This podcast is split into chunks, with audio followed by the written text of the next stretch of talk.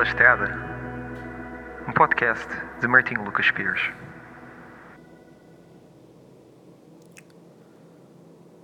Estou sentado ao balcão da cozinha de um loft arrendado em 411 East Washington Street, em Ann Arbor. São dez e tal da noite e o céu só começou a escurecer há pouco. Quando olho para a direita, vejo a janela da sala e nela o meu reflexo escuro, o meu cabelo despenteado e a minha pose relativamente direita enquanto escrevo este episódio.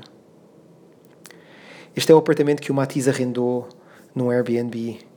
Fica no edifício onde, há seis anos atrás, da primeira vez que estive aqui, em Ann Arbor, vinha visitar um amigo chamado Alejandro Pereira, um advogado de M&A mexicano que estava a estudar no LLM da universidade.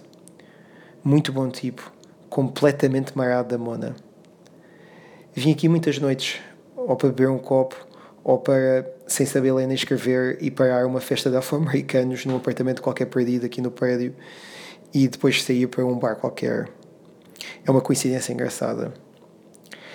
Alejandro foi a pessoa que me levou à estação de autocarros quando me fui embora de, de Ann Arbor da primeira vez. Se calhar faz algum sentido que, agora que me vou despedir da segunda vez, saia de sua casa. Passei este dia todo por cá, aqui em casa. É Memorial Day, um feriado, e está quase tudo fechado na cidade. Está também um calor louco, e apetecia-me descansar. Pela primeira vez desde que cheguei da viagem, não apetecia fazer nada. Fiquei simplesmente a arrumar roupa, a arrumar a casa, fazer alguns exercícios e a estar sentado no sofá. Saí apenas para beber café às três da tarde e para ir dar uma volta às sete e meia. Saí de casa, depois de uma corrida no ginásio daqui do prédio, e estava um calor úmido, tropical, ainda muito abafado. Pus os óculos escuros e os headphones e fui andando lentamente enquanto ouvia as canções da minha lista AA Best. Comecei a fazer esta lista musical mal cheguei em fevereiro. Ia colocando lá as canções que ouvia na rua ou por, por alguma razão e que me tocavam mais. Fui andando por East Washington, passando State, e depois vi à direita para a Torre do Relógio e para o Hill Auditorium. O Matisse teve um date em tempos, uma miúda americana, que tinha as chaves da torre do relógio e que propôs uma noite escaldante lá em cima. Ele nunca aceitou. No auditório de Hills, no, no Hill Auditorium assistia a magníficos concertos de Mahler e Mozart, tocados pela orquestra universitária, e também assistia uma performance muito bonita de Porgy and Bess, de Gershwin. Depois continuei a descer, ao som de Buckswing Stallion, e fui parar ao campus central, até à praça com a bandeira norte-americana, junto à Hatcher Graduates Library. Vi alguns estudantes na relva e outros que estavam juntos ao museu da universidade, às traseiras do museu, dois pares de estudantes ensaiarem uma dança qualquer relativamente antiga, parecia tipo um foxtrot. Depois continuei a ouvir o inverno de Diana Calcanhoto e sentia aí uma brisa muito leve, mas ainda assim quente ia passando a mão pelas folhas das árvores e cruzei South University para o Lockwood. Vi o vermelho verão da modernidade do Ross Business School e depois olhei para a pedra antiga da Faculdade de Direito.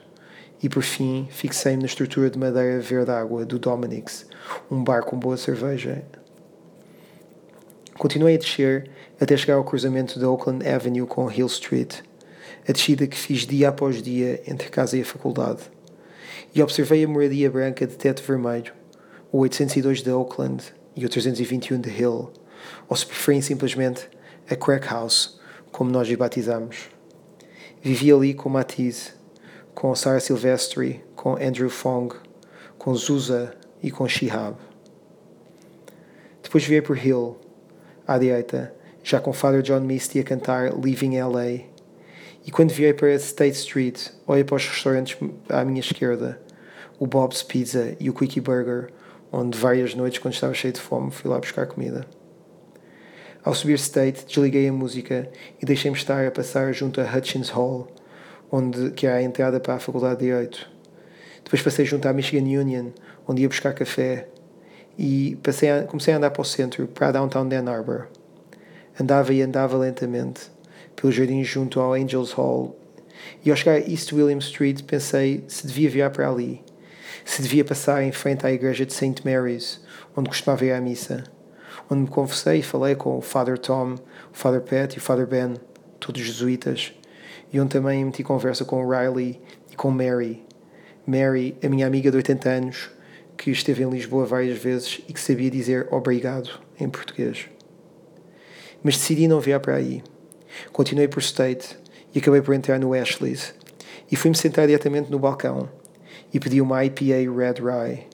E aproveitei para tentar ver um bocadinho do jogo dos Rockets contra dos Houston Rockets contra os Golden State Warriors.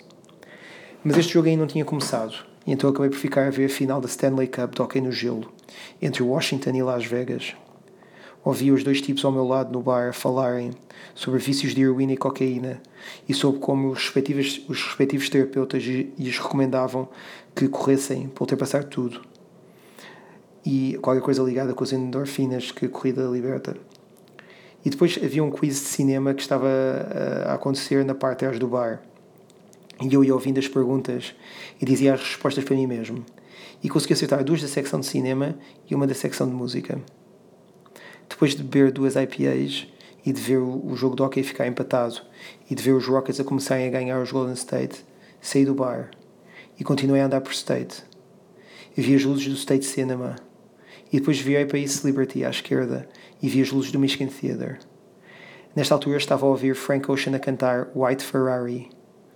Passei pela Don Treader Books, passei pelas lojas de roupa e tapetes persas, passei pelo Ruse Coffee e pela Encore Records, e depois virei em Main Street e passei pelo Ravens Club Bar, onde estive muitas noites, e virei de novo para East Washington, para passar pela Livraria Literati, my favorite corner in Ann Arbor, como diz na parede.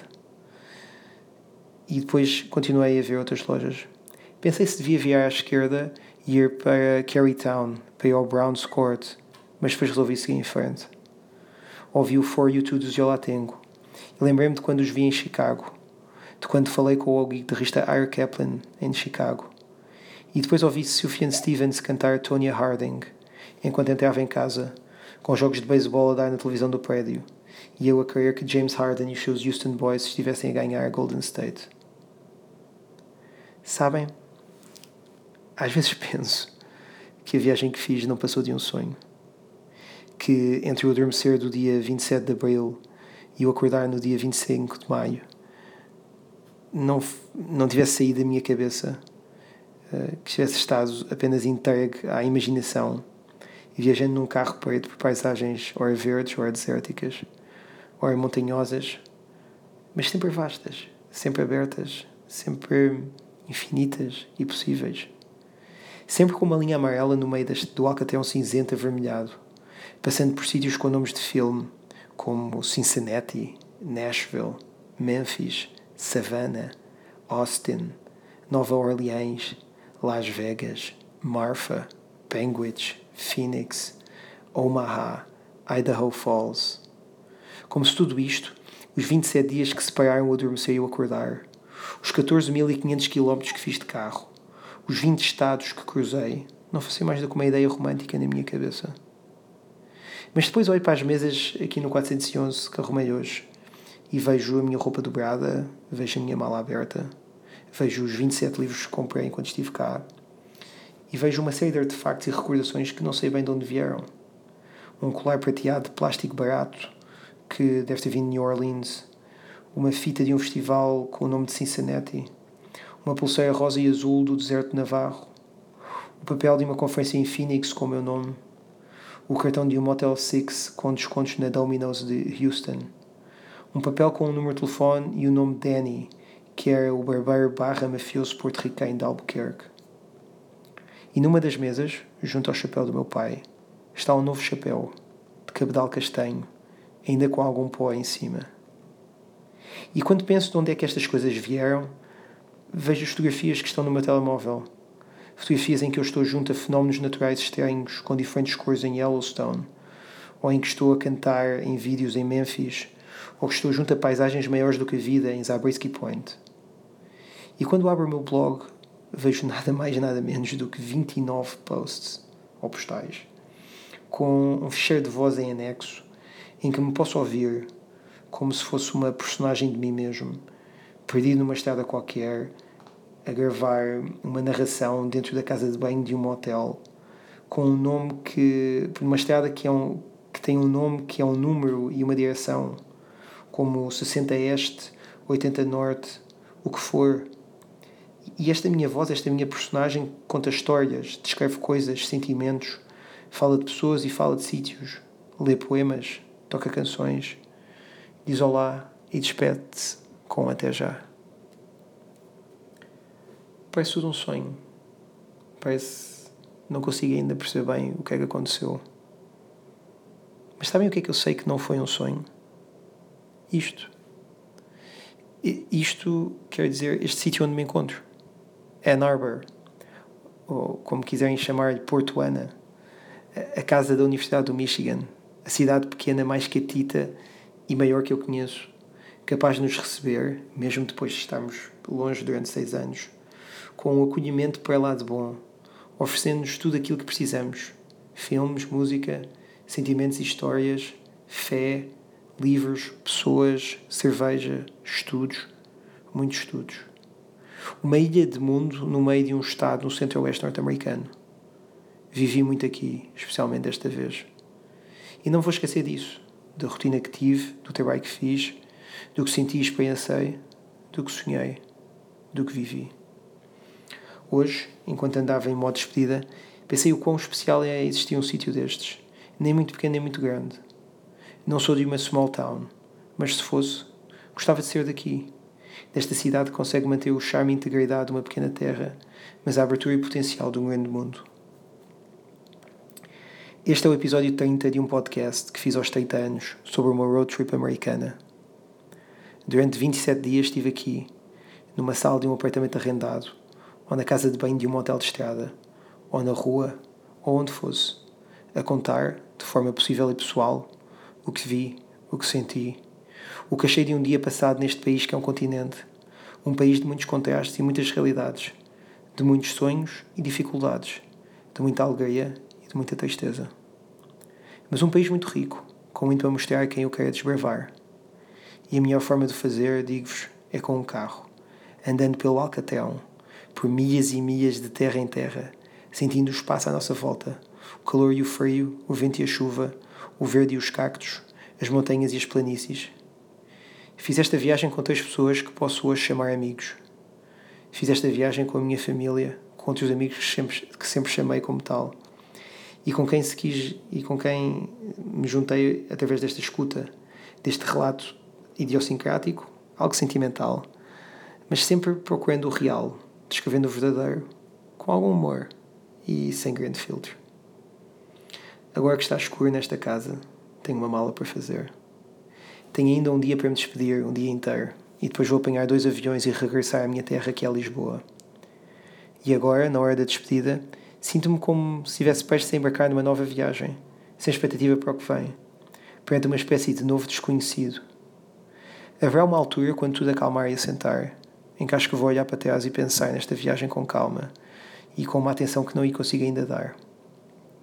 Agora, ainda estou em movimento, ainda estou de chapéu na cabeça, de lápis na mente e sempre de coração aberto. Se calhar demais, mas também não sei ser de outra forma. Este episódio é uma despedida, é uma reflexão, é uma carta de amor. Estive nestes dias, salvo por uma aventura surreal numa noite de verão, aqui, na primeira cidade americana onde estudei e na primeira cidade estrangeira onde estudei e que regressei. Nunca voltei a Taranto, nunca voltei a Edimburgo, nunca voltei a Bruxelas. Mas aqui sim, aqui voltei. Talvez ainda volte uma terceira ou quiçá uma fourth time around. Mas não sei. Só sei o que esta semana traz. E isso é um regresso. Um regresso a Lisboa. A minha família, aos meus amigos, a minha vida profissional, pessoal e ao que quer que venha. Todas as viagens têm de ter o seu fim. E o fim desta viagem, desta road trip de sonho, deste trajeto delineado e alcançado, chegou agora. Pela estrada, podcast foi a narração possível e pessoal de uma viagem longa e profunda e violenta por um país de contrastes e de sonhos. Foi das aventuras mais incríveis que tive. Mas agora, depois do sonho, há a vida. E eu tenho de viver muito neste verão. Especialmente quanto ao trabalho académico que há para fazer. Haverá uma próxima aventura, claro. Não sei se será narrada ou não, mas caso sejam, uh, saberão a seu tempo e quando eu o souber também. Gostava agora de agradecer, de agradecer à Marine, ao Miguel e ao Matisse por terem viajado comigo. Já te agradeci em pessoa, mas gostava que ficassem aqui as palavras para uma espécie de eternidade. Gostava de vos agradecer a vós, caros ouvintes, aos familiares, aos amigos, aos conhecidos e aos desconhecidos, aqueles que não fazem a mínima ideia de quem sejam. Mas quem quer que tenha estado aí desse lado, viajando ao som de uma voz cansada e rouca, mas sempre animada interiormente, aproveitando o que recebia. Obrigado por tudo. E se acharem isso demais, então sintam-se agradecidos simplesmente por estarem aí, como atentos espectadores de um horizonte que procurei descrever e partilhar.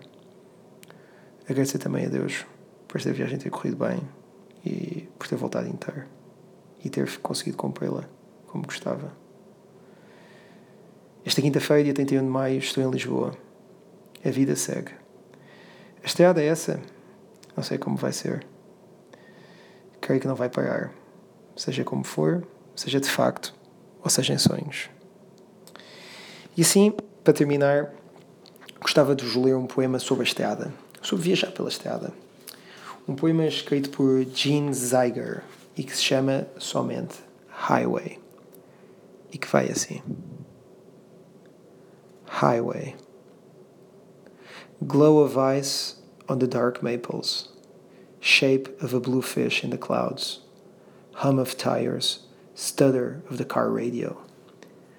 You know the highway is kindly, the curve of it, your family at the end of it, the lull of the wheels, the sudden view of a mill town dropped among trees, thin as eyelashes, and the buildings, small heaving chests with breaths of smoke.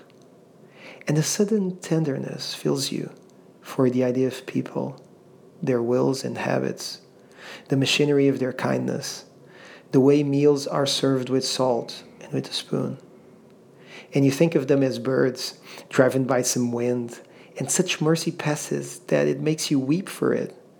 And soon you can't see the road for the awful kindness of it and the idea of you. Your name vanishes leaving you so alone that you must reclaim it fast as you can in thought, that dark bird circling over the road until you are lost or found again in its wide wings, lacing the blue moving sky, the car now in motion past the flash of sun, again on an icy branch, the self safely wrapped back inside its body, which is your own, driving a car, yours. Muito obrigado por tudo. Vemo-nos por aí, em Lisboa ou no mundo, em blogs ou em bares, em carros ou desertos, ruas ou praias, campos ou cidades, almoços, jantares, fortuitamente. Onde quer que seja, mas sempre pela estrada. Um beijo, um abraço e. Até já. Até já, malta.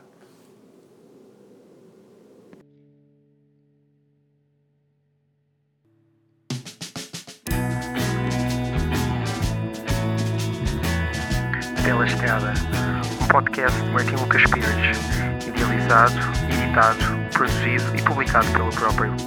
Todas as canções da autoria de Martin Lucas Pires, genérico do Deserto Branco. Para mais informações, seguir albumlp.com. Até já!